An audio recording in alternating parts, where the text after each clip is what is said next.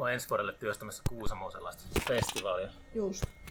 Niissä Canterburyssa on tosiaan kavereiden tota, Seed Arthur-bändi, niin Joo. Onko sä käynyt siellä koskaan?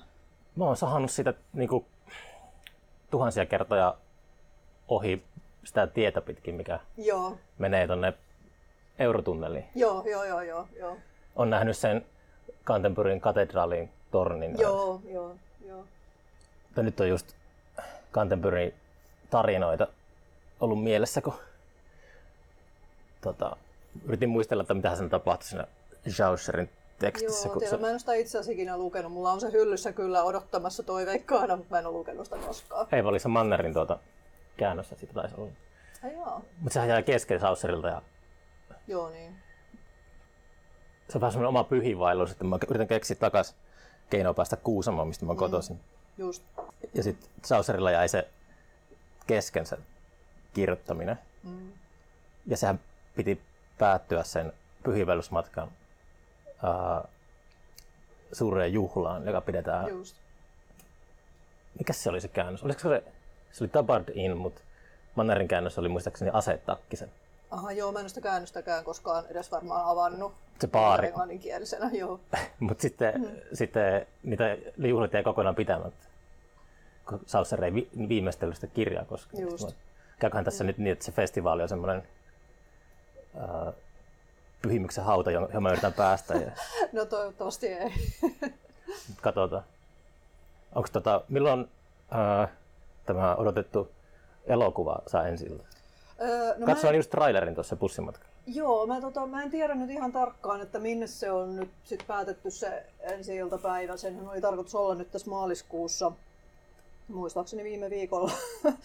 Mutta, tota, Alun perin piti olla siinä. Alun perin piti olla silloin, tai siis ihan alkuperäinen suunnitelmahan oli, että se oli tarkoitus olla jo viime vuoden lopulla, mutta sitten tuli korona, kuvaukset siirtyi ja kaikki muukin siirtyi ja, ja tota, sitten se oli päätetty jo tämän vuoden maaliskuuhun se ensi ilta, mutta nyt se sitten siirrettiin syksyyn. Et mä arvelisin, että se on nyt jossain siellä varmaan niin kuin syyskuussa, mutta mä en itse asiassa tiedä tarkkaa päivämäärää, eikä mä ole varma, että onko sitä vielä edes päätetty tarkasti. Onko ollut mitenkään mukana siinä tuotannossa? Öm, suhteellisen vähän. Öm, et mä otin alusta asti semmoisen lähtökohdan, että musta on parempi, että sen elokuvan tekee ihmiset, joilla on sen puolen ammattitaito, jota mulla taas ei ole. Ja musta tuntui paremmalta, että sen käsikirjoituksen tekee joku muu kuin minä, jolla on enemmän etäisyyttä siihen tekstiin. Öm, et mä oon ollut niinku sillä tavalla mukana, että mä oon nähnyt eri käsikirjoitusversioita matkan varrella ja jonkun verran niitä kommentoinut ja nähnyt esimerkiksi lavastussuunnitelmia ja puustussuunnitelmia ja sen tyyppistä. Onko, antanut sellaista niin kuin, kritiikkiä, että hei, tämä ei vastaa mun visiota? O- onko se, mahdollisimman vähän, koska mä en halunnut olla se kirjailija, joka lähtee päsmäröimään ja näyttämään niin kuin jokaisen pilkun paikan, että Mut sä- mitään sä ei saa tiedät, et- muuttaa. mutta se on kuitenkin houkuttavaa olla just se kirjailija. Se on, joo, koska se on, se on kuitenkin alun perin mun tarina ja mun hahmot ja mun, mun rakentama maailma, niin kyllä siellä siis yksi, muistaakseni kaksi asiaa oli, joista mä sanoin, sanoin tota ohjaajalle ja käsikirjoittajalle, että näitä mä en halua, että muutetaan, tai että nämä on mulle niin, kuin niin tärkeitä asioita, että näiden täytyy mun mielestä säilyä tämmöisinä. Niin. Mutta mahdollisimman vähän mä oon yrittänyt siihen puuttua, vaan, vaan semmoisissa kohdissa, mistä mä oon kokenut, että sitten se ei enää olisi millään lailla sama tarina, jos tämä asia muuttuisi. Tai se ei olisi enää millään lailla sama henkilö, jos tämä asia muuttuisi. Mietitkö kirjoittaessa äh, niin visuaalisesti sitä tekstiä, että, että miten tämän saisi tehtyä elokuvaksi tai TV-sarjaksi? No tavallaan joo. Et mä käytän hirveän paljon kuvamateriaalia ja visuaalista materiaalia ylipäätään kirjoittamisen tukena. Mm. Tai siis mitä, mitä se tarkoittaa? Piirräksä itse Ää, vai? ei, mä en osaa piirtää valitettavasti, osaisinkin. Mutta mä teen, ää, mulla on esimerkiksi joka kirjaa varten Pinterestissä semmoinen niinku kuvakokoelma, tämmöinen niinku mood board, jota mä käytän siinä tukena Ai jaa. siinä maailman rakentamisessa. Eli mä käytän paljon visuaalista materiaalia alun perinkin, ja, ja tota, sit siinä kirjoittaessa niin mä kyllä hyvin usein näen sen kuvina, mitä mä kirjoitan. Et en mä Mm. niin kuin ajattele siltä kannalta, että mä yrittäisin kirjoittaa kirjaa, joka olisi helppo sovittaa elokuvaksi, mutta mulla on aika visuaalinen tapa lähestyä sitä tarinan maailmaa. Minkälaisia kuvia sulla on esimerkiksi siellä sun tota, Ähm, pinterest No esimerkiksi tuolla Teemestarin kirjan boardissa, niin siellä on no, yllättäen kuvia teemajoista ja sen puutarhoista, mutta sitten siellä on myös niin kuin Lapin tunturimaisemista ja luolissa olevista lähteistä, ö, teeastiastoista, revontulista, kaikkea semmoista, mikä niin kuin liittyy sen tarinan, juuri sen, sen tarinan maailmaan, jota mä oon tekemässä, koska se auttaa mua näkemään sen ja sitten myöskin Kuun päivän kirjeiden, eli mun uusimman romaanin kohdalla, niin siinä mä koin sen ehkä erityisen tärkeäksi, koska kyseessä oli tulevaisuuden maailma, jossa ollaan maapallon ulkopuolella. Mm. Niin mun oli paljon helpompi visualisoida esimerkiksi miltä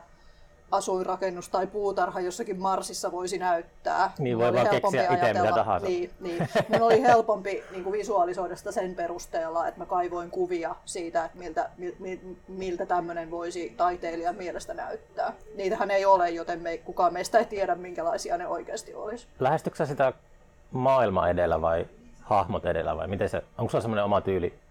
Ähm, se on vähän sekä että, että mulla niin kuin hyvin usein lähtee tarinat kasvamaan semmoisesta yhdestä alkukuvasta, jossa on se tarinan päähenkilö ja jollakin tavalla tämä tarinan päähenkilö on jo sen tarinan maailmassa. Eli se maailma ja päähenkilö ikään kuin tulee yhtä aikaa. Ja samaan aikaan myös niin kuin heidän kanssaan siinä on jo se tarina pähkinänkuoressa. Mm. Et Teemestarin kirjan kohdalla ä, alkukuva oli sellainen, että mä näin nuoren naisen valmistamassa teetä jossakin kuivassa tulevaisuuden maailmassa. Kuivassa tulevaisuuden maailmassa. Joo, eli hänellä oli vain yksi viimeinen vesipisara jäljellä ja hän teki siitä teetä. Eli siinä oli tavallaan niin kuin päähenkilömaailma ja tarinan tämmöinen pääkonflikti oli jo siinä alkukuvassa. Onko sä fanittanut Mad Maxia? En mä sanoisi tämän fanitan. Mä itse asiassa en ole varmaan ihan kaikkia niitä elokuvia edes nähnyt. Uusimman kyllä joo. Öö, näistä kahdesta vanhemmasta mä olen nähnyt jommankumman, mutta mä en ole ihan varma kumman. Kolmehan niitä on niitä. Niitä on kolme, Niin. joo, joo, joo. Et en mä niinku fa- faniksi itseäni laske, mutta totta kai se on mulle populaarikulttuurisen osmoosin kautta niinku tuttu, että mikä, mikä se on. Tykkäsitkö siitä tota, vi- viime, viimeisimmästä? Tykkäsin, joo, uusi, uusimmasta tykkäsin kyllä kovasti. Joo, se oli jännä kokemus katsoa siellä teatterissa, kun kesken elokuva alkoi miettimään, että mä en ole nauttinut näin paljon elokuvasta sitten lapsuuden. joo, joo, en mä muista, oliko mulla ihan tuommoista reaktioa, mutta kyllä se oli, ky- kyllä se oli musta tosi vaikuttava elokuva. no. Onko sä, siis, onko sä nähnyt sitä omaan kirjaan sijoittuvaa tai perustuvaa elokuvaa siis? On- Onko sä niin nähnyt jotain raakaversiota siitä? Mm, olen. Mä en voi kovin paljon siitä sisällöstä tässä vaiheessa puhua, koska se ei ole vielä tullut, tullut ensin. oliko se vielä semmoinen- olen sen nähnyt, tai Sem- ainakin semmoisen Semmoinen versio, että, että ei ole mitään erikoistehosteita tehty ja kaikkea niin kuin... Öö, ei, kyllä se versio, jonka mä näin, niin siinä oli lähes kaikki jo paikoillaan. Okei. Okay. Joo, jo, joskus luin jonkun Hollywood-tekijä, jonkun kirjailijan niin haastattelua, että mikähän tämä elokuva nyt oli, mutta sillä se oli nähnyt kuitenkin semmoisen versio, että siinä oli pelkästään green screenia ja Mm. Tuommoista. joo, joo, joo, ei, se, ollut, se ei ollut semmoinen, jonka mä näin. Jännittääkö sua se elokuva? Mitä? Jännittääkö sua se elokuva? Öö, osittain joo. Mua jännittää ennen kaikkea työryhmän puolesta sen elokuvan vastaanotto, koska työryhmä on ollut aivan loistava ja todella sitoutunut siihen projektiin. Ja siellä on Hmm. ollut paljon ihmisiä, jotka on niin kuin hyvin vahvasti kokeneet, että haluaa nimenomaan kertoa tämän tarinan ja laittaa ammattitaitonsa siihen. Niin, niin kuin heidän, heidän takiaan ennen kaikkea toivoisin, että yleisö löytää sen elokuvan. Mun omaan työhönhän se ei sinänsä, sinänsä vaikuta, että mä en ole mitenkään niin kuin ripustanut omaa tulevaisuuttani siihen elokuvan vastaanottoon, vaan mä nyt jatkan kirjoittamista joka tapauksessa ja omaa työtäni joka tapauksessa. Mutta ennen kaikkea sen, sen työryhmän takia, joka sen elokuvan on tehnyt, niin mä toivoisin, että yleisö löytäisi sen. Se on valtava operaatio tehdä tällainen elokuva. Se on, joo, ja tämä ei ole on Suomen mittakaavassa niin ollut, ollut vielä niin kuin tavallista isompi, isompi tuotanto. Että ei, Onko toi muhinut kauan? Että otettiinko sinua yhteyttä jo aikoja sitten? Joo, kyllä se on ollut pitkään. Mä en muista nyt ihan tarkkaan minä vuonna se alkoi se elokuvan suunnittelu tai Oliko kirja, kirja oli 2011 vai milloin? 2012 Okei. okay. ilmestyi suomeksi, Joo. 2014 englanniksi. Mä muistelisin, että 2014 vuonna olisi ehkä niin kuin ensimmäisen kerran Saara Saarella ottanut muuhun tällä elokuva-aikeella yhteyttä, että kyllä se niin kuin semmoisen kahdeksan vuotta on, on siellä ollut työn alla.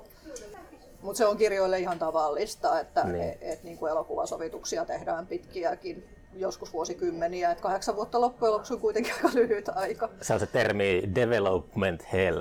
Joo, no tämä ei kyllä niin kuin mun kannaltani ollut varsinaisesti mikään tuotantohelvetti. Et mun kannalta tämä on ollut niin kuin hyvinkin kivuton projekti sen takia, että mä oon ollut itse aika vähän siinä mukana. Et jos, jos menisit kysymään vaikka ohjaajalta tai tuottajalta tai käsikirjoittajalta, niin heillä voisi olla eri kokemus, mutta mulle tämä on ollut kivutonta.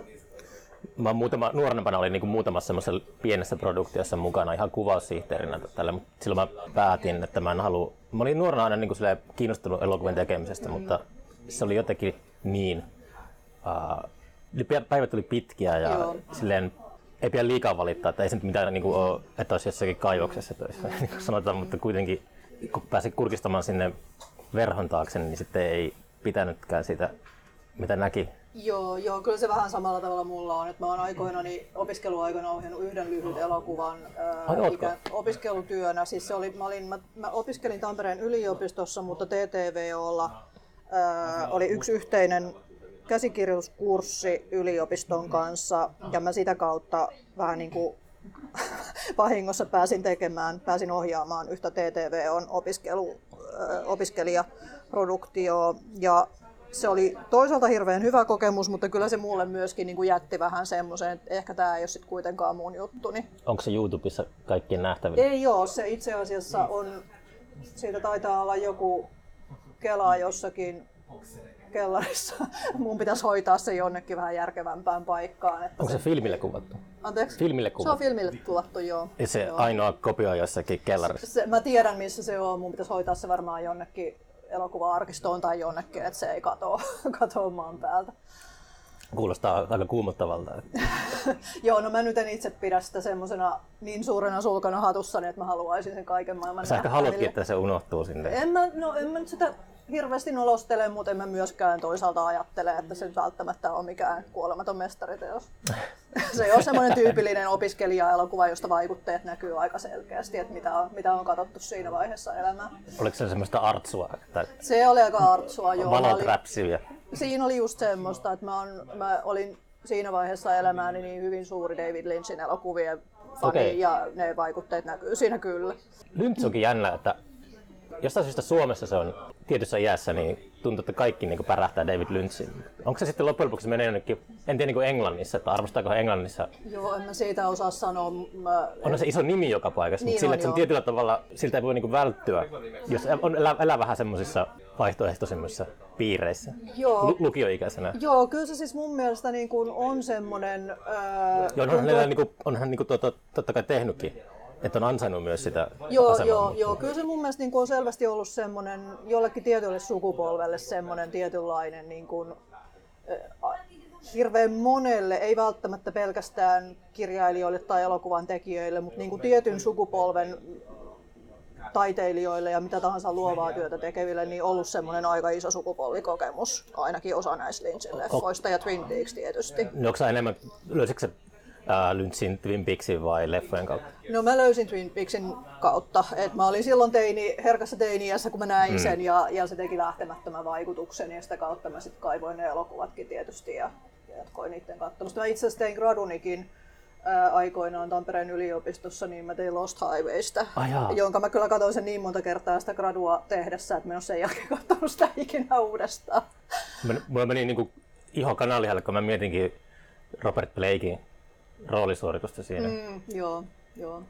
Se on kyllä aikamoinen. En ole nähnyt vuosista elokuvaa. Joo, mä en tiedä tuleeko mä katsomaan sitä enää koskaan, mutta, mutta muutamaan kertaan se on kyllä nähty, joo.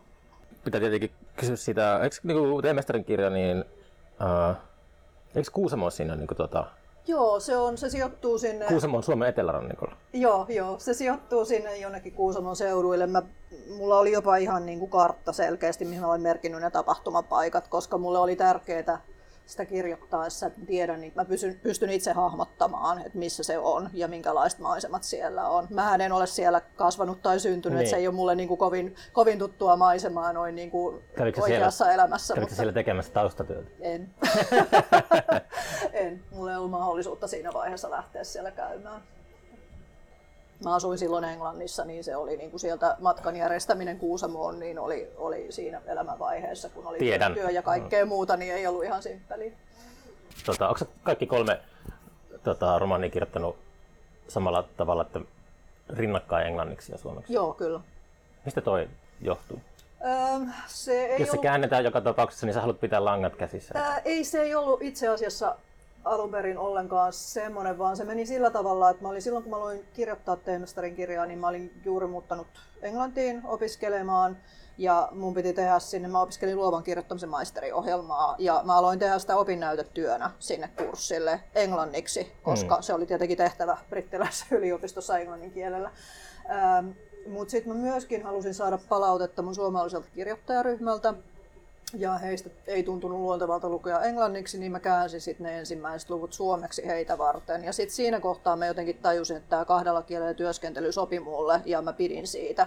Et totta kai se on hyvin hidas työmetodi, mutta toisaalta mä koen edelleen, että se niin kun auttaa mua tarkentamaan ää, sitä, sitä kerrontaa ja sitä kieltä se ikään kuin pakottaa karsimaan sieltä ylimääräisiä asioita pois ja miettimään joka kohdassa hirveän tarkkaan, että mitä mä haluan sanoa. Se ajatus siellä takana täytyy olla kirkas, että sen saa toimimaan molemmilla kielillä. Niin, sehän on aina se merkityksen siirtyminen kieltä toiselle, niin mm. ikuinen ongelma kääntämisessä. Mm.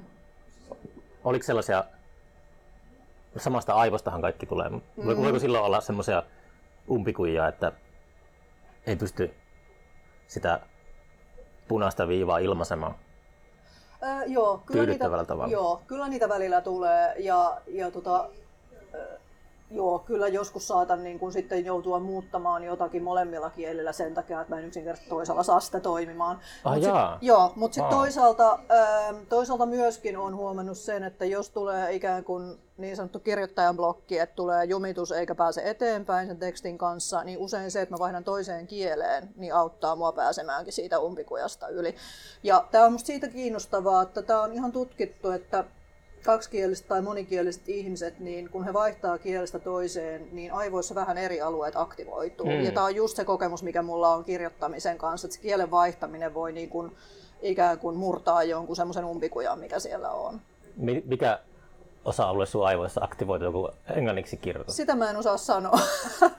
Sitä mä en osaa sanoa. Mä, mä en ole, mulla ei ole semmoista aivotuntemusta, että mä osaisin niin kuin paikantaa sen. Mutta, ähm, onko tota, onko se että esimerkiksi toimintakohtaukset alkaa yhtäkkiä sujumaan, kun on englanniksi mietti, miettimässä? Ei, se ei ole mitenkään näin suoraviivasta, että se olisi välttämättä aina edes se sama asia, joka alkaa sujua tai on sujumatta, vaan se, se, on, se, niin sitä se on semmoinen näkö, näkökulman niin. muutos, mikä tulee sen kielen mukana. Joku semmoinen perspektiivin muutos, että yhtäkkiä sen näkeekin vähän eri tavalla sen tekstin. Mä en osaa niin kuin, tarkemmin sitä selittää, mutta mä oon hmm. lukenut lukenut jonkun verran muiden kirjoittajien haastatteluja, jotka kirjoittaa myös useammalla kielellä, ja tämä tulee aina uudestaan niin kuin esille niissä, että se tavallaan jotenkin vapauttaa sitä ajattelua, se kielen vaihtaminen, Mut ja tuo siihen uuden näkökulman. Onko sellaisia kirjoittajia siis, jotka kirjoittaa saman tekstin useammalla kielellä? Kyllähän niin joku Milan Kundera muun muassa tota, ei kirjoittanut äidinkielellään, tai, tai Nabokov kirjoitti englanniksi. Tota, itse asiassa mä luulen, että niin, joo. Tämä on siis, mä luulen, että itse asiassa aika vähän varmaan on tällä hetkellä, tai ehkä ikinä ollut sellaisia, jotka tekee saman tekstin kahdella kielellä, mutta esimerkiksi toi, odotas nyt, Jumpalahiiri, ää, jonka nimi varmasti äännetään jotenkin ihan toisin, mutta tota, tämä on ehkä suomalaisille ymmärrettävin ääntämys niin hän on siis muistaakseni bangladesilaistaustainen amerikkalaiskirjailija, joka kirjoitti useampia romaaneja, palkittuja, suosittuja romaaneja ja novellikokoelmia englanniksi. Ja sitten hän päätti, että hän hylkää englannin kielen ja alkaa kirjoittaa italiaksi. Ja italiaksi. Hän, joo, italiaksi, jota okay. hän ei osannut aikaisemmin. Okay. Ja, ja tota, hän on kirjoittanut muun muassa sitten tämmöisen lyhyen esseekokoelman siitä, että miksi hän alkoi kirjoittaa italiaksi ja, ja puhuu siinä niin kuin just näistä asioista, että se kielen vaihtaminen ikään kuin vapautti hänet ja auttoi häntä näkemään sen tekstin uudella tapaa. Niin. Olemmeko me kielen vankeina kahlittuna?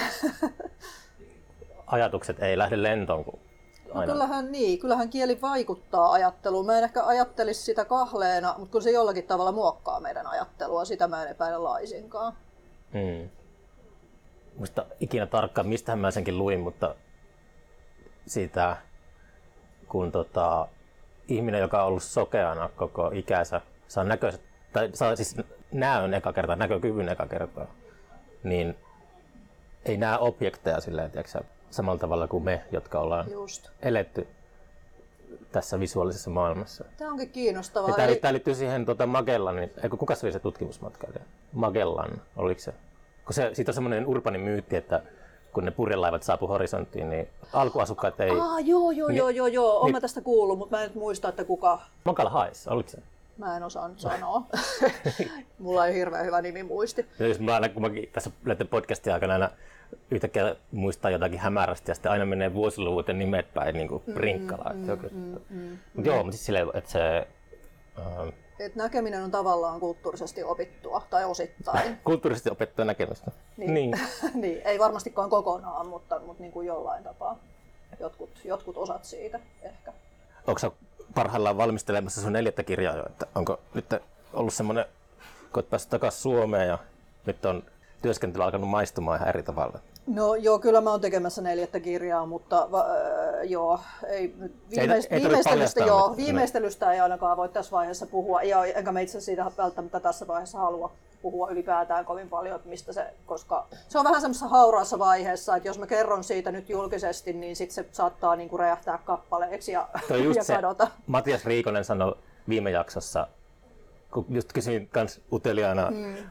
Tota, samaa kysymystä, niin sitten Matias just puhui siitä energiasta, että sitä pitää varjella, että Joo. se energia ei saa hävitä siitä, kun se on alkuvaiheessa. kirja. Mulla on juuri tämä vaihe. Joo, Varmaan aika et- monella kirjailijalla. Joo, joo, joo, ei ehkä kaikilla, mutta joo, mulla on ainakin juuri tämä nyt tällä hetkellä menossa. Ja tässä on vielä semmoinen, että viime vuonna niin multa meni hirveän paljon kirjoitusaikaa katos ikään kuin sen takia, että oli tämä muutto ja pandemia nyt ei ole mitenkään myöskään auttanut näitä luovan työn edellytyksiä varmaan kenelläkään, niin, niin tämä työvaihe, mä kuvittelin vuosi sitten, että työvaihe olisi hieman pitemmällä kuin se nyt oikeasti on, mutta Hmm. mun täytyy nyt varjella tätä työvaihetta. Pitää käydä vakoilemassa tuolta sun Pinterest-tililtä, että mitä on sieltä ei tulossa. tietenkään ole julkisia tässä vaiheessa, ne mun kuvakokoelmat. Onko ne, ne kolmen romaanin Pinterestit jul- julkisia? Ne on julkisia, Ah, joo. Ne Aika löytyy jännä, en sieltä kyllä. tommosesta. Joo, joo. joo. Mä oon, tota, mun on tarkoitus laittaa ne jotenkin järkevämmin jonnekin nettisivuille linkit niihin tai muuta, mutta mulla on taas, se, se, se on myöskin jäänyt, kuten moni muu asia, joka ei ole ihan prioriteettilistan kärjessä. Niin. Niin, Mutta kyllä ne sieltä löytyy, joo. niin. Oliko sulla, onko sulla täällä semmoinen työhuone, mihin sä meet aina? Mulla ei ole työhuonetta. Mä työskentelen kotona ähm, ja tota, se on yleensä mennyt ihan hyvin. Et tällä hetkellä on ehkä vähän semmoinen kompromissitilanne, että, että tota, ähm, mun puoliso tekee semmoista työtä, mikä vaatii hyvin paljon puhumista ja etäkokouksissa olemista. Mun työ vaatii hiljaisuutta. Me molemmat työskennellään kotona, niin siellä on aina välillä vähän niin kuin tämmöistä tilanteita, joissa olen tarvinnut vastaanottokuulokkeita.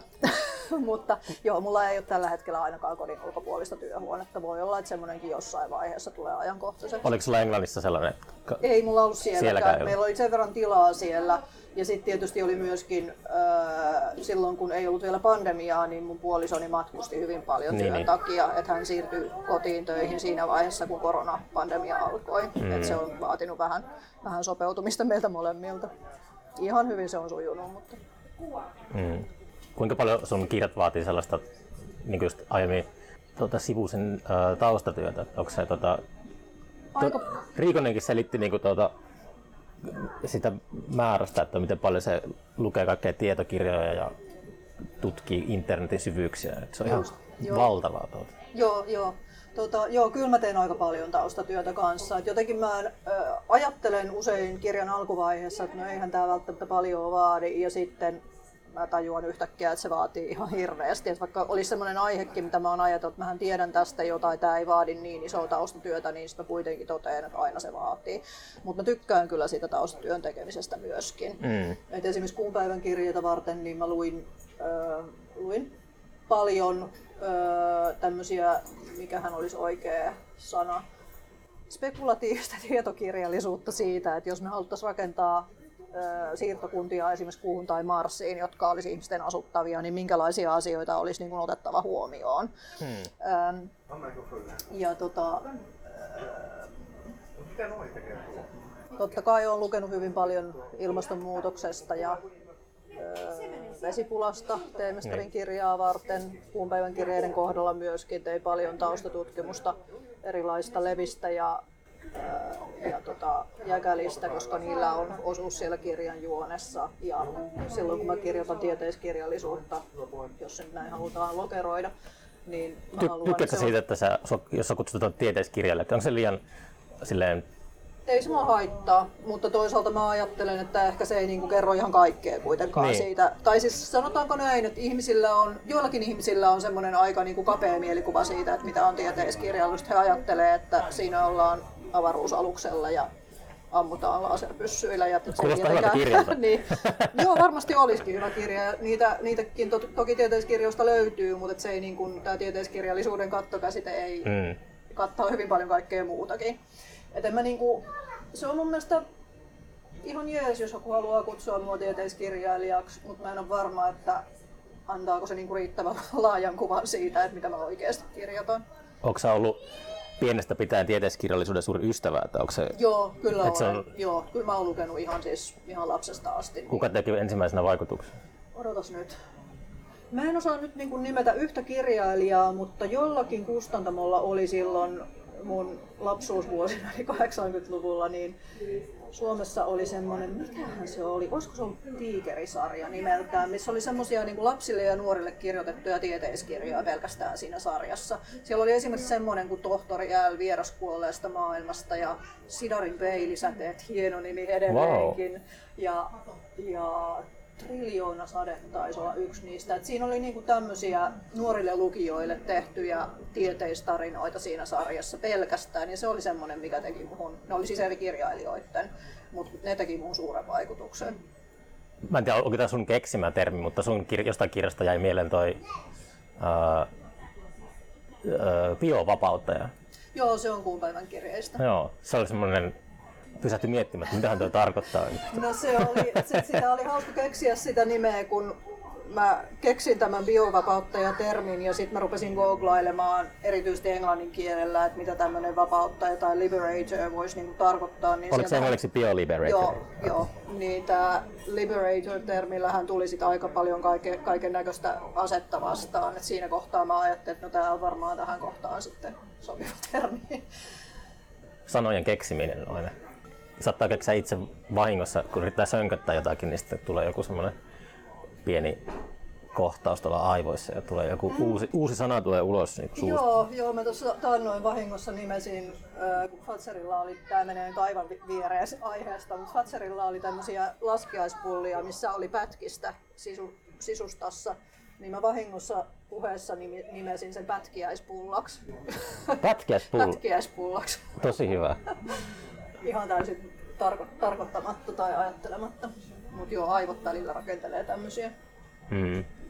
Mutta sä luit niinku lapsena kaiken, mitä kirjastosta löytyy. Aika lailla joo, että me asuttiin lähellä semmoista pientä sivukirjastoa tuolla Lamminpäässä. Lamminpään kirjastosta ei vissiin enää nykyään ole, olekaan olemassa, mutta tota, mä kävin siellä monta kertaa viikossa.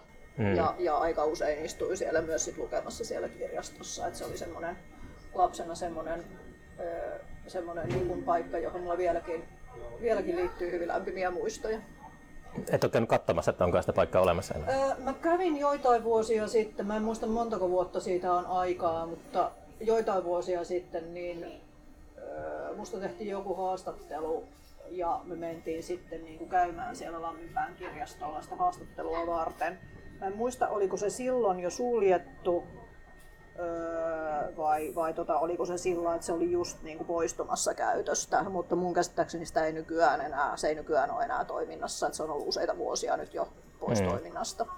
Onko se nyt, kun sä oot viettänyt kirjailijaurasi tuolla Englannissa, niin onko sä tuntenut sellaista ulkopuolelle jäämistä suomalaisesta tämmöisestä maailmasta, että nyt sä olit kaikilla kirjamessuilla mukana, mitä nytkin oli syksyllä, tai, oli, jotenkin, Taisin olla, joo, taisin olla. tai joka paikkaan vietiin heti, että oli joo, joo. No, No se tietysti osittain johtui siitä, että kun silloin vuotta aikaisemmin niin peruntui paljon tapahtumia, niin nyt sitten ikään kuin... Mä Niin, se, menin, niin, niin kirja, niin, se, kun kuun päivän Joo. kirjeet ilmestyi jo silloin 2021 ja silloin näitä tapahtumia peruuntui Niin, paljon, niin, aivan, niin nyt mä niin. tulin ikään kuin vuotta myöhässä viime syksynä puhumaan sitten näihin niin näille kävi, messuille. kävikö Englannin vuosina paljon täällä?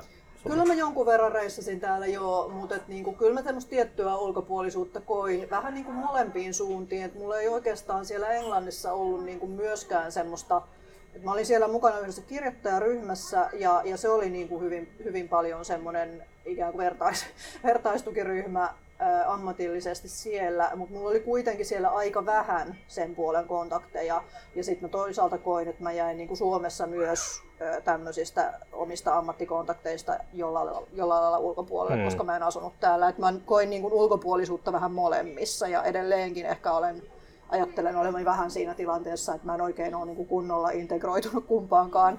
Ja Niin. nyt tietysti Englantiin ei ole mitään suunnitelmia palata, että sinne nyt sitten tuskin, tuskin enää koskaan muutan.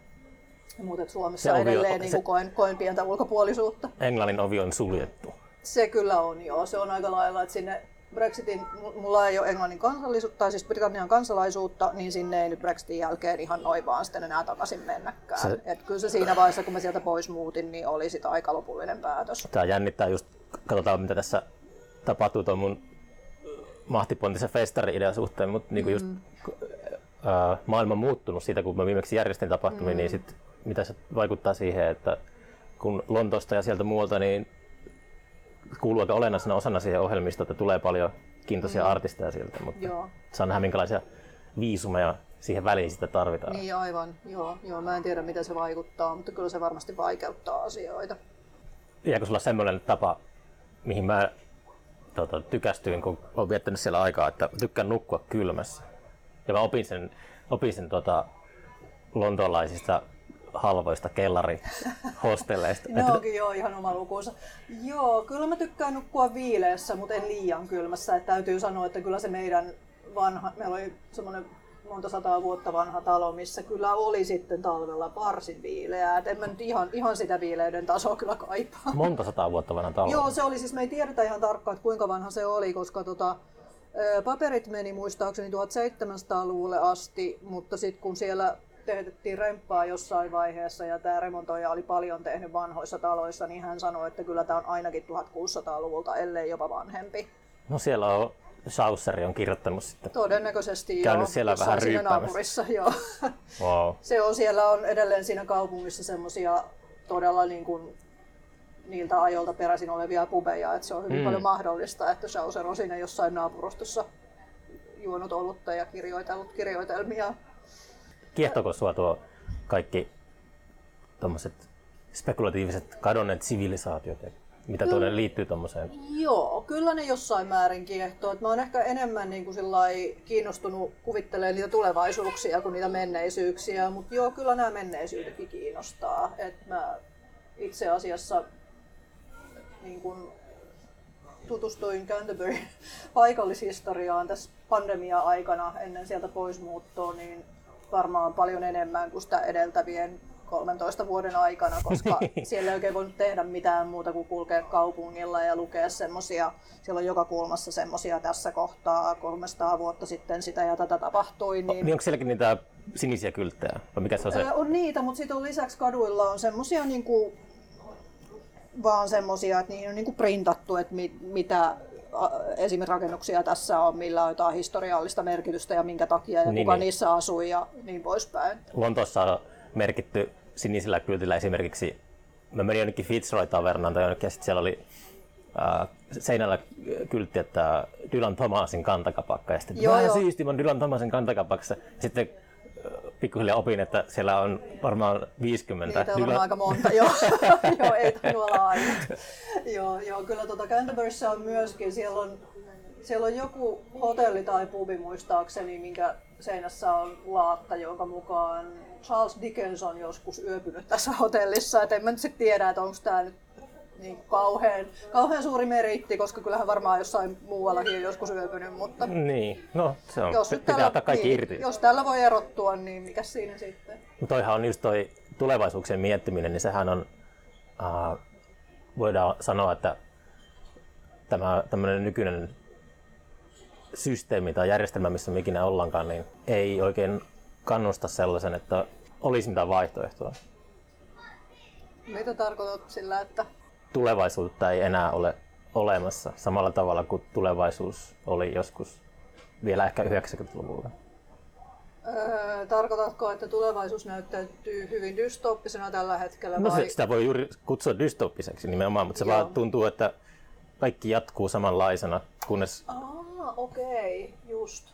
Mä en ehkä osaa ajatella noin, koska mä itse ajattelen ehkä enemmän niin päin, että... sä oot tieteiskirjailija. Niin, mä oon tieteiskirjailija, joo. Mä itse ajattelen ehkä enemmän niin kuin nimenomaan sen fiktion kautta, että mitä kauemmas menneisyyteen me mennään, niin sitä vähemmän esimerkiksi fiktiossa on kuvattu tulevaisuutta tai yritetty kuvitella sitä. Mitä lähemmäs nykypäivää me tullaan, niin sitä enemmän fiktiossa on erilaisia, hyvin moneen suuntaan meneviä tulevaisuuskuvitelmia. Okei, kiintosaa. Joo, joo, eli siis tulevaisuuttahan ei kuviteltu fiktiossa ö, oikeastaan ennen 1700-lukua juurikaan. Kuka keksi tulevaisuuden? Mä en muista nyt ihan tarkkaan, mutta on ensimmäinen tämmöinen niin bestseller-kirja, jossa on kuvattu tulevaisuutta, niin on muistaakseni 1700-luvulla kirjoitettu. Se oli ranskalainen romaani, jonka kirjoittajan nimeä, enkä kirjan nimeä val- valitettavasti nyt juuri tähän tämä muista. Mutta se on siis, siinäkin se tulevaisuus on kuviteltu sillä tavalla, että joku ranskalainen mies muistaakseni saa iskun päähänsä ja menettää tajuntansa ja sitten hän herää jossakin tämmöisessä tulevaisuudessa. Ja mä en muista, että oliko se tulevaisuus siinä nyt sitten niin kuin lähinnä utopistinen siinä kirjassa. Hmm. Mutta se on, kun miettii, että siitä on vain muutama sata vuotta aikaa, kun se on kirjoitettu, niin, niin kuin tulevaisuuskuvitelmia fiktiossa ei ole ihan hirveän pitkään ollut. Niin. Et on saatettu kuvata niin kuin esimerkiksi jo pari tuhatta vuotta sitten on saatettu kuvitella, että minkälaista olisi matkustaa kuuhun. Mutta ne kuvitelmat ei ole sijoittunut tulevaisuuteen, vaan ikään kuin siihen ajan jaksoon, siihen ajankohtaan historiassa. Tulee lähinnä mieleen joku raamattu ja sitten luvattu maa tai taivasten mm. valtakunta, että mm, tämä, mm. tämä on tuolla ajan toisella puolella. Joo, joo. myöskin se, että miten me niin kuin määritellään tulevaisuuden kuvitteleminen, että jos sanotaan, että vaikka skandinaavisessa mytologiassa on joku ennustus maailman lopusta, mm. niin onko se tulevaisuuden kuvittelemista vai onko se jotain muuta? Niin. Ehkä se kuristava puristus, mitä saattaa tuntea tässä 2000-luvun dystopiassa, niin se pusertuu sitten tuolla fiktiossa ulos mm, mm. vaihtoehtoisena näkyminä. Ja niin se varmaan pitääkin olla. Mm, mm. Joo, ja siis kyllähän fiktion puolella niin kun on jo joitain vuosia puhuttu paljon siitä, että olisiko meidän nyt aika ruveta kirjoittamaan ja kuvittelemaan niitä utopioita, niin. kun tämä dystopia-puumint on aika pitkään jo jatkunut. niin, mulla ei ole tähän siis mitään, mitään niin kuin kannanottoa sinänsä, mutta täytyy sanoa, että ei niitä utopioita kyllä ihan hirveästi ole viime vuosina tai edes viime vuosikymmeninä kirjoitettu, että voisi olla ihan virkistävää nähdä, mm. nähdä myöskin niin kuin utopistisia tulevaisuuskuvitelmia vaihteeksi. Onko se lapsellista ajatella, niin kuin se ajattelee, että jos siellä kuussa olisi vaikka asema, jossa olisi ihmisiä jatkuvasti, niin olisiko mahdollista, että se yhdistäisi maapallon asukkaita? Kaikki näkee kuun ja sitten ne voi ajatella, että siellä on ihmisiä. Vai onko se vaan semmoinen, että siihen kyllästytään nopeasti ja palataan arkisiin ongelmiin? Mä jotenkin ajattelisin, että se voisi olla sekä että. Että joillekin ihmisille se ehkä voisi olla tämmöinen yhdistävä tekijä, joillekin se voisi olla semmoinen, mihin tylsistää nopeasti, koska me ollaan kykeneviä kumpaankin näihin reaktioihin. Liian iso aihe mulle ja omalle kapasiteetille, mutta mä oon alkanut tota olemaan sitä mieltä, että yhtenäiskulttuurin murentuminen on aika isossa roolissa siinä, että miten asiat on. Mutta se on vaikea aihe, koska siinä flirttaillaan myös semmoisten totaalitääristen asioiden kanssa. Mm-hmm, joo, kyllä. Mutta ehkä se kuuasema sitten, se varmaan joku McDonald's sponsoroi jonkun. Tai joku, niin varmaan. Joo, se, mä... se, yksityinen avaruus, mitä Elon Musk noin tekee, niin se on semmoinen, mitä ei ehkä osattu odottaa. Joo, mä Sillä... luulen, että sitä ei siinä, sanotaan siinä niin kuin 60-luvulla, joka oli semmoista tietynlaista niin kuin teknologia utopioiden aikaa ainakin Skifissä, niin, niin silloin ehkä ajateltiin enemmän tämmöisiä Star Trek-tulevaisuuksia, joissa kaikki maailman kansat ja avaruudenkin kansat yhdistyy yhdessä tekemään tämmöisiä rauhanomaisia juttuja, eikä välttämättä ajateltu, että se on niin kuin joku yksityismiljardööri, joka, joka sinne nyt ensimmäisenä sitten menee. Ja mä luulen, että se, se on tullut aika monelle ehkä yllätyksenä. Paitsi Carl Saganhan sen ehkä ennusti. Okei, joo, mä en, mä en hänen tuotantoaan niin hyvin tunne. Että... No, siinä kontakt, kontaktikirjassa ja elokuvassa on se, se tota, ää, NASAn rahoittama härpäke, jolla mennään mm, galaksin joo. toiselle puolelle, niin, se rikkoontuu ja sitten sieltä puskista tulee sellainen miljardööri, joka pelastaa sen pro- Ai, projektin. Mä muistan, olen mä sen elokuvan parikin kertaa Se oli rakentanut semmoisen joo. vastaavan laitteen. Joo, joo, sitten sit pääsi sinne avaruuteen. Joo, okei. Okay. mm. Se internettiäkään ei oikein tieteiskirjallisuus. Sekin tuli vähän puskista. Niin tuli, joo. Mm. Että ehkä joku Arthur C. Clarke saattoi 60-luvulla puhua jostain tuon tietoverkon tyylisestä. Mm, mulle tulee ehkä lähinnä mieleen joku, ähm, nyt, kuka kirjoitti Neurovelhon? William Gibson. William, niin, Gibson mulle nyt ehkä tulee lähinnä mieleen, mutta... No luin, ei se kauan kun mä luin Neurovelhon uudestaan, se oli vähän mm. niin kuin, ajattelin, että se on vähän vanhentunut. Mutta toisaalta se kaikki se estetiikka, mikä liittyy siihen Gibsonin luomaan kyberavaruusjuttuun, se on jotenkin itselle niin läheistä semmoista, mutta ei, maailma, maailmasta ei koskaan tullut sellainen. Joo, siitä on aikaa, kun mä oon sen lukenut. Mä en muista sitä kauheasti. Mutta... Mm. Joo, se Gibsonin viimeisin kirja, minkä mä luin, oli se Peripheral. Se on mulla odottamassa, että mä luen sen. Joo, siinä en, en, en spoilaa sen enempää, mutta se vaan, siinä oli selle, jäi mieleen se, että siinä seikkaillaan valtameressä kelluvalla jätelautalla. Just, okei. Okay. Se oli Joo. hauska idea. Mm. Tässä se tulee niinku uusi manner. Joo, just. Maapallolla. Mm. Mm silloin kun sä kirjoitat kirjaa, jos on se prosessi tuota käynnissä, niin sulkeudutko silloin muilta vaikutteilta? Se riippuu siitä, että missä vaiheessa se on se työprosessi, koska äh, mähän on hirveän hidas kirjoittaja, mä teen yhtä romaania monta vuotta, äh, niin yleensä siinä alkuvaiheessa niin mä luen aika paljonkin kaikkea, erityisesti semmoista, mistä mä ajattelen, että saattaa niin kuin olla hyötyä jotenkin joko, joko sille niin kuin taustatyölle tai sitten myös ihan niin kuin sen kirjan ikään kuin sen kertoja äänen löytämiselle. Niin. Et siinä kohtaa mun mielestä vaikutteet voi olla hyväkin juttu, että jos mä haen niin kuin tietynlaista kertoja ääntä, niin mä saatan lukea kirjoja, joissa on niin kuin jotakin sen tyyppistä, mitä mä itse tavoittelen. Mutta sitten jossakin vaiheessa siellä jossain, sanotaan kolmannella tai neljännellä kirjoituskierroksella, koska mä teen monta versioa aina käsikirjoituksesta. Aa, niin, okay. Joo, joo, siis hyvin monta. Ö, niin, niin, niin siellä saattaa usein tulla sit jossain kohtaa semmoinen vaihe, että on no, niin kuin pakko sulkea kaikki pois, koska ei halua enää, että se oma teksti, joka alkaa olla jo niin kuin aika lähellä sitä muotoa, sitä lopullista hahmoa, ei niin kuin halua, että se siinä vaiheessa enää lähtee sit harhailemaan muihin suuntiin. Et se riippuu mulla niinku työvaiheesta, että haluanko mä enemmän ottaa vaikutteita sisään vai sulkea niitä ulos. Onko se niin tunnemaailman juttuja, että kulkee käsikirjoitusta läpi, niin se ei vaan ole kohillaan?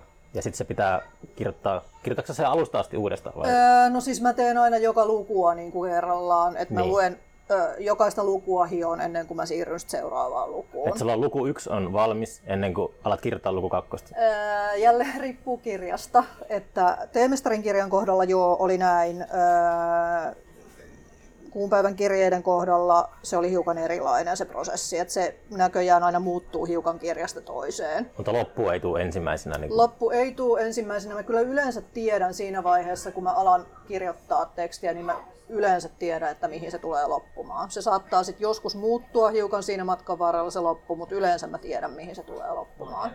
Mm. Mutta tota, mä, mä niin kun, mulle on ihan tavallista, että jokaisesta luvusta on olemassa neljä tai viisi versioa ennen kuin mä pidän sitä valmiina. Joskus mä olen kirjoittanut jonkun luvun muistaakseni 10 tai 11 kertaa ennen kuin se mun mielestä alkoi toimia. Että ne aikaisemmat versiot vaan ei... ei Mikä niin sinä mättä? Pitän... En mä osaa sanoa sen, kun tietäisi. Jos tietäisi, niin voisi kirjoittaa suoraan valmista, mutta mä en pysty siihen. Suoraan valmiin kirjoittaminen taitaa olla aika harvinaista. Se taitaa olla aika harvinaista. Kyllä niitä kirjoittajia on, jotka väittää, että he ikään kuin tekee sen tekstin valmiiksi päässä päässään ja vasta sitten kirjoittaa sen niin kuin sanoina. Niin. Et kyllä se varmaan mahdollista näinkin on tehdä, mutta mä en henkilökohtaisesti pysty siihen.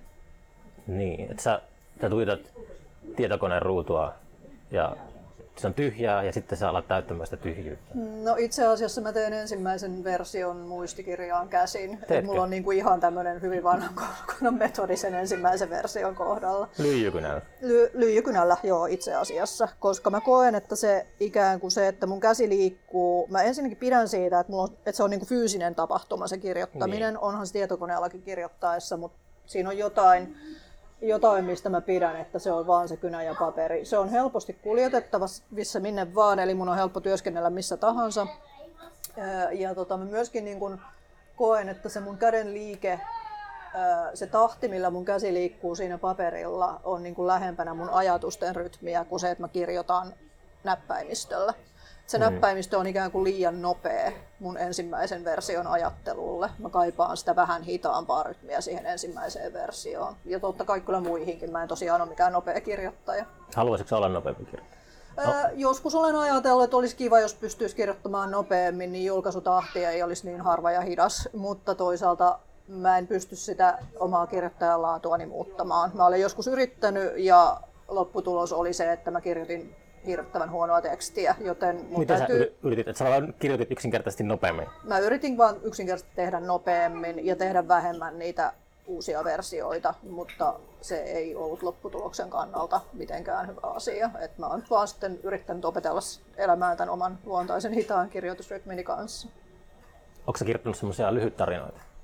Kyllä mä joitain novellejakin oon tehnyt, mutta se ei ole mulle ihan kaikkea se omin laji. Et mulla käy novellien kanssa hyvin usein sillä, että siitä novellista tulee vähän niin kuin semmoinen väkisin tiivistetty romaanin aihio. Okei. Okay. Et se ei ole, mä, en, mä en koe ollenkaan, että lyhyt proosa on, on niin kuin mun, mun omin laji. Mutta lueeko sä, tykkääkö lukea sellaista? Kyllä mä jonkun verran luen, mutta lukijanakin mä oon kyllä huomattavasti enemmän pitkän proosan ystävä. Mä en kovin paljon novelleja edes lue. Mistähän tuommoinenkin kahtiajako sitten? Mä en osaa sanoa. Mulla ei ole niin mitään järkevää perustetta sille, koska mä ihailen kyllä hyviä novelleja ja ihmisiä, jotka osaa niitä kirjoittaa, mutta mä en jotenkin itse ole niin kuin koskaan saanut sitä lyhyttä muotoa haltuun sillä lailla. Kyllä mullakin, jos mä luen jonkun kirjailijan tota, teokset järjestelmällisesti, niin mä luen aina viimeisenä novellikokoelman, mm. jos siinä on tarjolla romaaneja. Joo, niin joo. Jostain syystä se jää sinne. Joo, Ja on siis todellakin on mestarillisia tota, novellikirjailijoitakin olemassa. Mm. Nuorempana mä olin semmoinen, että mä luin aina kaiken loppuun. Sitten mä oon tullut siihen tulokseen, että elämä on liian lyhyt lukea semmoisia kirjoja, joista ei pidä.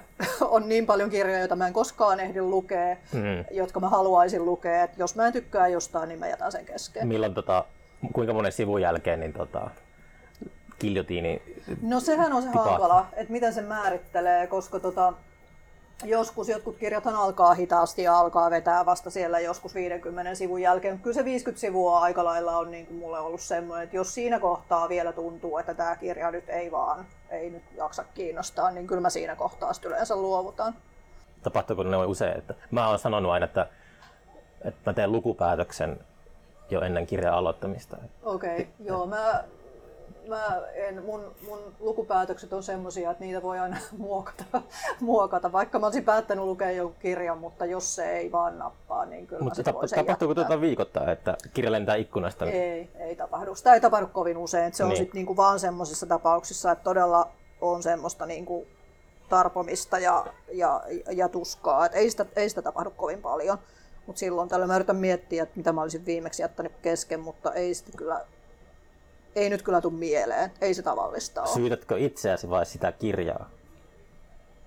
En mä oikeastaan syytä ketään. Et se voi olla joskus niinkin, että kirja on vaikka kuinka hyvä, mutta mun aivot nyt vaan juuri ei ole oikealla vaihteella sille kirjalle. Oon mä niinkin tehnyt, että mä oon jättänyt kirjan kesken, laittanut sen hyllyyn, tarttunut siihen uudestaan kolme vuotta myöhemmin ja sitten ollutkin ihan alkusivulta asti innoissani, että mm. kylläpä tämä onkin hyvä kirja. Et se myöskin voi olla joskus niinku vaan väärä hetki jollekin Niin. kirjalle tai väärä elämänvaihe. Todellakin, joo, sitä tapahtuu. Tapahtuu paljonkin. Että ei vaan, ja pitää vaan oppia tuntemaan kanssa itteensä, että, että yleensä jos mä en pidä jostakin tota, elokuvasta tai kirjasta tai mistä tahansa, niin mä alan miettiä, että se vika on niin enemmän minun, mm. minun tota, harteilla, että mä en ole valmis tähän. Tai Mm, vaikka sit myös semmoinen sisäinen kriitikko kuiskaa, että toi on ihan kauheata. niin Joo, joo en mä, tota, mä en oikeastaan niinku syytä ketään, että ei kaikkien tarvi, kaikkien kirjojen ei tarvi olla kaikkia ihmisiä varten. Kyllä saa valikoida. Et Lu- se, et kirja, joka, kirja, joka ei muuhun vetoa ollenkaan, niin se voi jollekin toiselle olla hyvin tärkeä ja, ja, ja kiinnostava lukukokemusta. Ei se niinku, eikä se ole sen kirjan eikä mun vika. niin. Me vaan ei olla samalla aaltopituudella ja se on ihan okei. Eikö palkittu sillä muuten tuolla, oliko se Philip K. Dick-palkinto? Öö, ei, mä en, mun okay, se oli- teemestarin kirja oli ehdolla, Niin mutta ei ehdolla. voittanut sitä. Aa, joo. Okei. Okay. Harmittaako? No eihän se nyt tietysti koskaan ole kiva, että joku muu voittaa, mutta toisaalta oli siinä monta hyvää puolta, niin kuin se, että mä pääsin käymään siellä Konissa, missä se oli se palkintojen jako. Se oli siis Seattle, suomalaista, tai Seatlessa. Seatlessa. Joo, joo, tuli vaan tästä juuri mieleen, kun siellä on Space Needle, joka on siis vähän isompi versio Näsinneulasta, jossa Mm. kävin sillä reissulla. Niin, niin, niin joo, joo, mutta tota, pääsin siellä tapaamaan, ö, tapaamaan näitä muita ehdokkaita ja osan heistä kanssa pidän edelleen yhteyttä, he ovat tosi kivoja tyyppejä ja ja hei, pääsin käymään Twin Peaksin kuvauspaikoilla. Niin, niin, se on Et siellä- niinku, ei se mitenkään niinku turha ehdokkuus ollut, että siitä syntyi, syntyi monta tämmöistä hyvää sivutuotetta. Mm. Täytyy myöntää, että itse, itse niin etsin tieteiskirjallisuutta suurimmaksi osaksi Nebulan ja näiden palkinto. Joo, kyllähän ne genrepalkinnot Niin. niin. on se, että mitä kautta niitä mäkin aika lailla, en mä läheskään kaikkea ehdin lukea, mutta ne on niitä, että sitä, sitä Niin kautta mä Hugo, lähden Hugo etsimään. on se iso, eikö se ole? Joo, Hugo on Joo, isoin. joo. Sitten on Nebulat ja Locus on kanssa. Locust ja toi äh, Arthur C. Clarke-palkinto ja, ja sitten äh, Philip K. Dick, joka itse asiassa oli mulle vähän tuntemattomampi äh, en, entuudestaan. Ja, Philip, tuota, Philip K. Dick vaikuttaa mm. sellaiselta, äh, minkälainen se oli se tilaisuus? Sehän on niin kuin kaikista silleen, äh, lainausmerkissä hörhöin noista kirjailijoista. äh, ei, se Oliko, siis, se, oliko se hänen henkinen tai tilaisuus? Että siellä, ei se mun mielestä kovin hörhötilaisuus ollut. Se oli mun mielestä ihan semmoinen niin tyypillinen konissa tapahtuva palkintojen jako. Et siellä on niin kuin paljon tämmöistä spefi-porukkaa paikalla ja kaikki on innoissaan siitä, että nyt täällä jaetaan joku palkinto ja kaikki on, on niin kuin jotain fantasiaa tai skifiharrastajia, mutta ei se nyt niin kuin sen hörhömpi tilaisuus ollut kuin mikään muukaan. ja taitaa hän itse asiassa olla jo noiden Hollywood-leffojen jälkeen niin aika enemmän mainstreamia, mitä, Niin varmaan, mitä vielä joo. 90-luvulla, niin se oli aika obskuuria. Joo, kamaa. silloin varmaan olikin, joo, kyllä. Ehkä ennen, ennen Minority Reporta joku oli semmoinen Spielberg, kun tekee elokuva, niin sitten Joo. ei ole enää kovin marginaalissa. Joo, ei, ei, ei, ei, ei. Kyllä se oli, siellä oli siis se, mikä oli niinku jotenkin sillä että siellä, siellä tota palkintoraadissa oli ihmisiä, jotka olivat tunteneet hänet henkilökohtaisesti, niin se Vau. niin kuin aina tuntuu jotenkin siltä, että nyt ollaan osa jotain todella suurta skifi-jatkumoa, jossa mä olen vain tällainen pieni rikkahippunen. Se oli digin toi. Hänen mielestään me eletään edelleen Rooman valtakunnassa. Että nyt on vuosi 53 jälkeen Kristuksen. Ahaa, selvä, okei. Okay. Sillä meni sillä tavalla sitten ne viimeiset päivät. Joo, joo, just. No, hän ilmeisesti, paitsi oli aika tuottelias, niin hän ilmeisesti myöskin aika, aika paljon käytti kaiken näköisiä päihdeaineita siinä tuotteliaisuutensa tueksi tai esteeksi, kuinka vaan. Tässä oli 44 romaania ja parisataa novellia. joo, että joo, joo. Mä en ole todellakaan läheskään kaikkia lukenut ihan siis, en, en ole lukenut kuin varmaan yhden tai kaksi romaania ja jotain novelleja lisäksi, mutta ei, ei niin kuin ehkä sillä mun, mun lemppariskifiä nämä, nämä, nämä muutamat hänen tuotannostaan, joita, joihin olen tutustunut. Mm. ymmärrän niin kuin hänen, äh, hänen asemansa äh, siellä Spefin tämmöisenä uranmurtajana, mutta Se, ehkä, se puhu- puuttelee ehkä niinku tota, semmoista hippi-estetiikkaa. Joo, Et se kyllä, on silleen joo.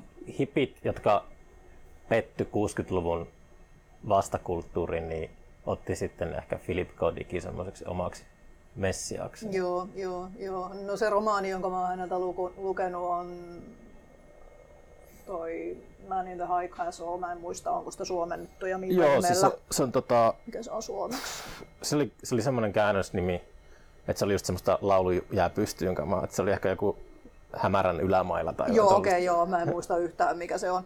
Suomeksi, mutta tota, täytyy sanoa, että se ei kyllä, klassikkohan se on, mutta täytyy sanoa, että ei se kyllä muuhun kovin suurta vaikutusta tehnyt ja naiskuvaa pidin myös aika kammottavana, että se oli niin kuin sillä lailla kyllä oman aikansa lapsi se kirja. Mm. Joo, ei ole kyllä hänen tuotannosta munkaan suosikkeeseen. Mm. Pitäisi ehtiä maisemistakin nauttia, kun ollaan täällä. Tämä kuulostaa vähän avaruusalukselta, kun tulee tuo Tämä on kyllä vähän tämmöinen ufomainen, joo. Hui, anna katsoa. Joo, mä luulen, että mä kävelen vielä tuonne Siilinkarille ehkä tässä tällä viikolla, kun sinne nyt näköjään vielä toista uskaltaa mennä. Niin... Onko toi se? Siis... Toi on, joo, siellä on siis kahvila, siellä on tommonen teltta, oh, teltta mistä saa kahviakin vielä. Mä en niin... kuullutkaan tosta. Se on tosi kivan talvella ja tuollahan on retkiluistirata tuolla jäällä. Se on aika pitkä, mä en muista kuinka pitkä se tänä talvena on, mutta siis varmaan yli 10 kilometriä kaikkineen.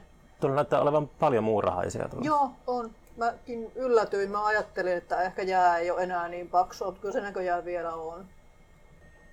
Tämä on ollut yksi mun suuria talviriemuja Tampereella taas asuessa, että tämä Näsijärvi on tässä, koska musta tuolla jäällä on ihana kävellä. Mä menen sinne aina kun vaan pääsee.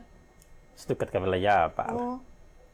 Kyllä, se oli semmoinen, että mitä mulla ei 14 vuoteen ollut siellä Englannissa, niin se on ollut niin kuin kiva saada takaisin. Sen mä oon huomannut, että mä oon pikkuhiljaa tykästynyt hiihtämiseen. Sille, että, se oli sille, että pohjoisessa varsinkin silloin lapsena pakotettiin koko ajan hiihtämään. Joo, mä, mulla ei ole hiihto, hiihtomuistoissa kovin montaa positiivista. niin, nimenomaan. Mutta sen on huomannut, että mm. järven jäällä on ihan kauheita hiihtää. Mä tykkään hiihtää metsässä. Okei, okay, joo. Järven jäällä on kiva kävellä, mutta sillä ei ole kiva hiihtää. Joo, mä en ole kyllä hiihtänyt varmaan lukioajan tai ehkä jopa peruskouluajan jälkeen. Enkä mä kyllä oikein vieläkään niin kuin, tunne siihen mitään vetoa. Mä tykkään kyllä luistelemisesta. Se on taas niin kuin mun, mulle sopiva talvilaji. Järven jäälle luistele. Mm, joo, tuolla on toi, tota on pidetty aika hyvässä kunnossa tota retkiluistelurataa tossa. Ja tuolla on Kaupinojalla on vuokraamo, josta saa retkiluistimiakin vuokrata, jos ei omia halua ostaa. Niin... Onkohan etelässä mielentila enemmän semmoinen, täällä on tuo talvi niin paljon lyhyempi, että mm. sitten se on viehättävämpää kävellä tuolla, tuolla vetten päällä. No onhan siinä, kun sinne ei koko ajan pääse. Ja erityisesti just mulla, kun mä en pitkiin, pitkiin aikoihin, vuosiin päässyt jäällä kävelemään, niin se on niin kuin...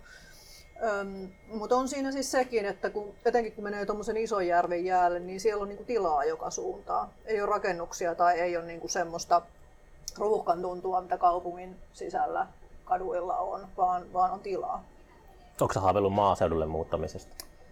En, koska mä oon sen verran mukavuuden haluan, että mä haluan, että palvelut on lähellä. Ja mä oon kaupungissa syntynyt ja kasvanut, niin en mä usko, että musta saisi maaseutuasujaa. Pa- mm. Mukavuuden halunen. Hmm.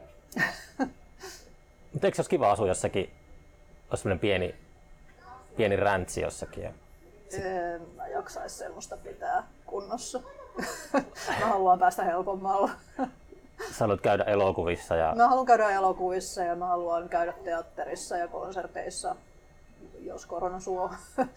ja, ja tota, mä haluan, että kaikki on siinä helposti. Mä en myöskään, maaseudulla melkein pitäisi olla auto ja mulla ei ole autoa ja mä en semmoista halua hankkia, jos ei ole aivan pakko. Niin tykkään siitä, että on julkinen liikenne, joka toimii. Et opetellut ajamaan väärällä puolella tietä sillä englannissa? En itse asiassa opetellut. Et mulla on kyllä ajokortti, jonka mä oon ajanut joskus yli 20 vuotta sitten, mutta mä oon viimeksi ollut muistaakseni kesällä 2001 auton ratissa. Oho. Silloin kyllä Englannissa, että tota, mua ei niinku rattiin voisi päästää ilman muutamaa ajotuntia. Tuosta hauska podcast, jos mä olisi äänitetty se, kun sä ajat autolla ensimmäisen kerran. Ei, ei, ei missään nimessä. jos mennään jäälle ajamaan, niin se on tilaa. Joo, ei, mä, mä en olisi liikenneturvallinen kuski, mutta mut pitäisi ensin pistää autokouluun uudestaan. Hmm. Tykkääksä lentämisestä? Öö, Mun pitäisi muistaa kysyä kirja, kirjailijalta tuota kysymystä. Mä aina mietin itse lentokoneikkunasta, kun no nyt ei ole pitkä aikaa ollut siellä, mutta tuota, katselee sitä maisemaa, niin siinäkin on jotakin sellaista, että ei ihmistä ole luotu olemaan täällä. Mm, joo, tota, no on itse asiassa kyllä niin kuin nauttinut aina siitä, että mä pääsen katselemaan lentokoneen ikkunasta, mutta totta kai nämä ilmastoaspektit on niin kuin viime vuosina muuttuneet sen verran mahdottomiksi. Hmm. En mä niin kuin, nykyään kyllä en, en lennä, jos ei ole niin kuin ihan aivan ehdoton pakko. Purjelentokoneet takaisin. Joo, mutta sekin pitää ensin jollain moottorikoneella viedä niin, sinne ylös.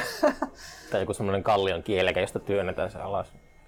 Niin, en tiedä pääsisikö purje, purjen lentokoneella kallion kielekkää. Tällä riippuliitimellä ehkä voisi päästä, mutta se lentokone voisi olla vähän liian painava siihen, että se pitäisi silti viedä sinne taivaalle jollain moottorikoneella. Se on aina se, se vähän se just se, tämänkin kotimaamme maantieteellinen etäisyys on aina, kun tietenkin kyllä ne on mietityttävät tuommoiset lentämisen tota, saasteet itsekin, mutta se jotenkin huomaa, että kun puhuu eurooppalaisten, keski-eurooppalaisten ystävien kanssa, niin se on niille niin erilaista, kun ne voi lähteä viikonlopuksi junalla käymään Pariisissa tai Amsterdamissa. Niin, tai... naapurimaassa tai joo. Se on, niin, se on ihan niin erilaista täällä, on, joo. täällä kaukana, niin sit se, mulle, mä, jotenkin, mä ajattelen, että vaikka omaa jälkikasvua, että se on tosi tärkeää, että pääsee myös näkemään sitä maailmaa. Ja... Joo, kyllä mä oon samaa mieltä, että tämä on mulle hirveä dilemma, koska mä rakastan matkustamista, mä rakastan uusien paikkojen ja kulttuurien näkemistä, mm. mutta tämä on niin kuin hirveän vaikea sovittaa yhteen sen kanssa, että ei, ei haluaisi lentää, koska hiilijalanjälki kasvaa siitä niin. Tämä on mulle tosi vaikea asia. Mutta tykkääksä siitä, mä hain ehkä sitä enemmän, että tykkääksä siitä itse lentämisestä, siitä, että sä oot siellä sen, sen luodin sisällä? Mm taivaalla. En mä sitä kauheasti rakasta. Se aiheuttaa mulle ehkä pientä, pientä ahdistusta olla siellä. Mutta totta kai mä oon niin rutinoitunut siihen vuosien mittaan, koska ennen koronaa niin mä lensin tosi paljon mm. töiden takia erityisesti. Niin äh, ei se nyt niinku semmoista, semmoista lentokauhua aiheuta kuin ehkä joskus nuorempana, mutta en mä sitä ihan hirveästi rakastakaan. Oletko sä nuorena lentokauhua?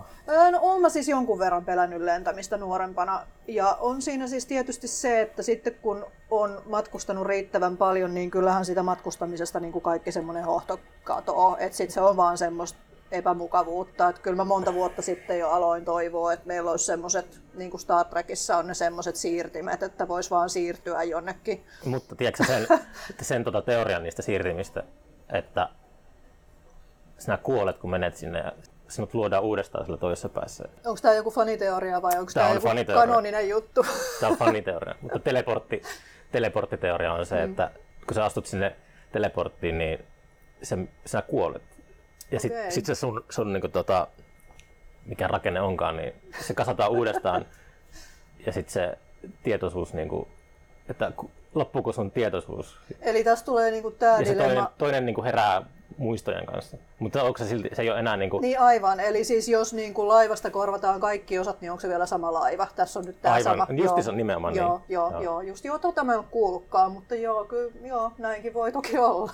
Että ei, ei heti, ei varauksetta niitä siirtimiä toivota. Mm. Mutta toisaalta onko sillä sitten väliä, vaikka se en enää olisi minä, jos sillä kerran on kaikki mun muistot ja kaikki mun kokemukset, niin... Onko se semmoinen ekon kuolema, mutta niin. et, se sinä lakkaat olemasta, kun astut teleporttiin. Niin, mutta sitten toisaalta mä kuitenkin jatkan olemista, niin jos mun muistot ja kokemukset siirtyy siihen uuteen tyyppiin. Mutta entäs sinusta tehdään semmoinen replikaatti?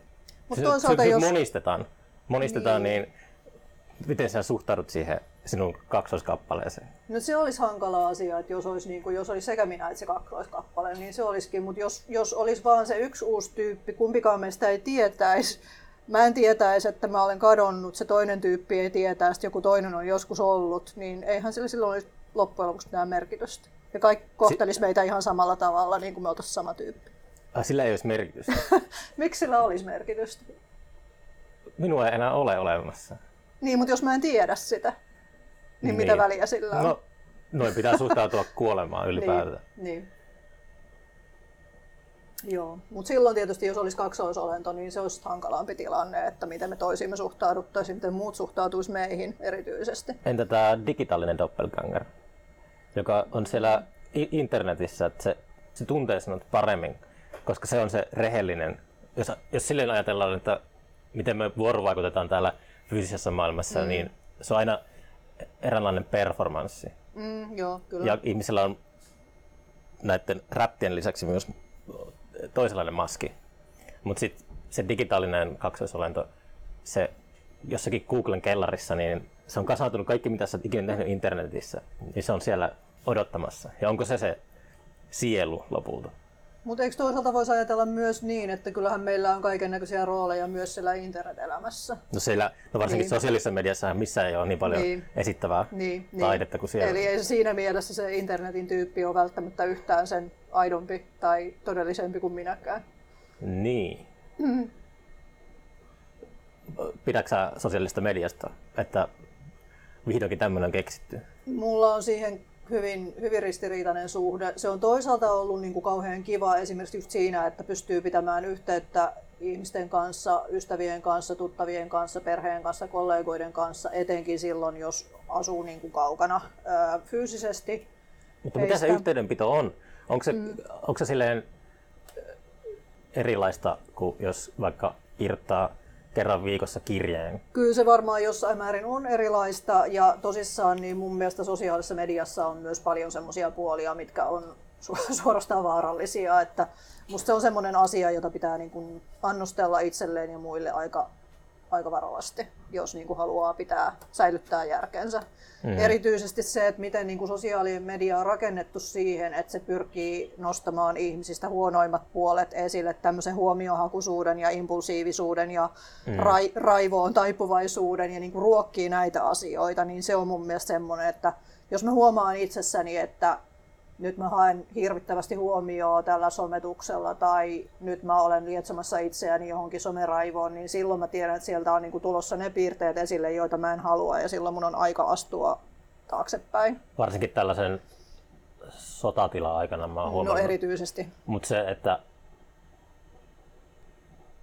ihmiset ei ajattele sitä, mutta kun yhdistää sotatilan, sosiaalisen median ja huomiotalouden, niin mm kaikkien kannattaa olla aika varovaisia, että ei hyödy toisten kärsimyksestä. Joo, kyllä. Koska pistää sellaisen pienen Ukrainan lipun vaikka profiilikuvan, mm. niin sitten siinäkin on semmoisia leveleitä, että, että tota, tämän avulla jotain, tota, e, paranneeko sun asemat sosiaalisessa mediassa tämän Elen ansiosta. Mm, mm. Ja siinä ollaan vähän silleen, että Joo. kannattaa tarkastella itse, että onko käyttääkö sosiaalista mediasta, mediaa tämmöisen kriisiaikana omien etujensa tai oman aseman parantamiseen jollain tavalla? Joo, joo, olen kyllä samaa mieltä tuosta ja mun on ollut todella vaikea tässä viimeiset muutama viikot olla missään sosiaalisessa mediassa, koska öö, mä näen niinku semmoisiakin tilanteita, että ihmiset varmaan ajattelee tarkoittavansa hyvää hmm. öö, esimerkiksi semmoisella sisällöllä, mitä he sinne laittaa, mutta mä koen sen sisällön jollakin lailla niin, kuin niin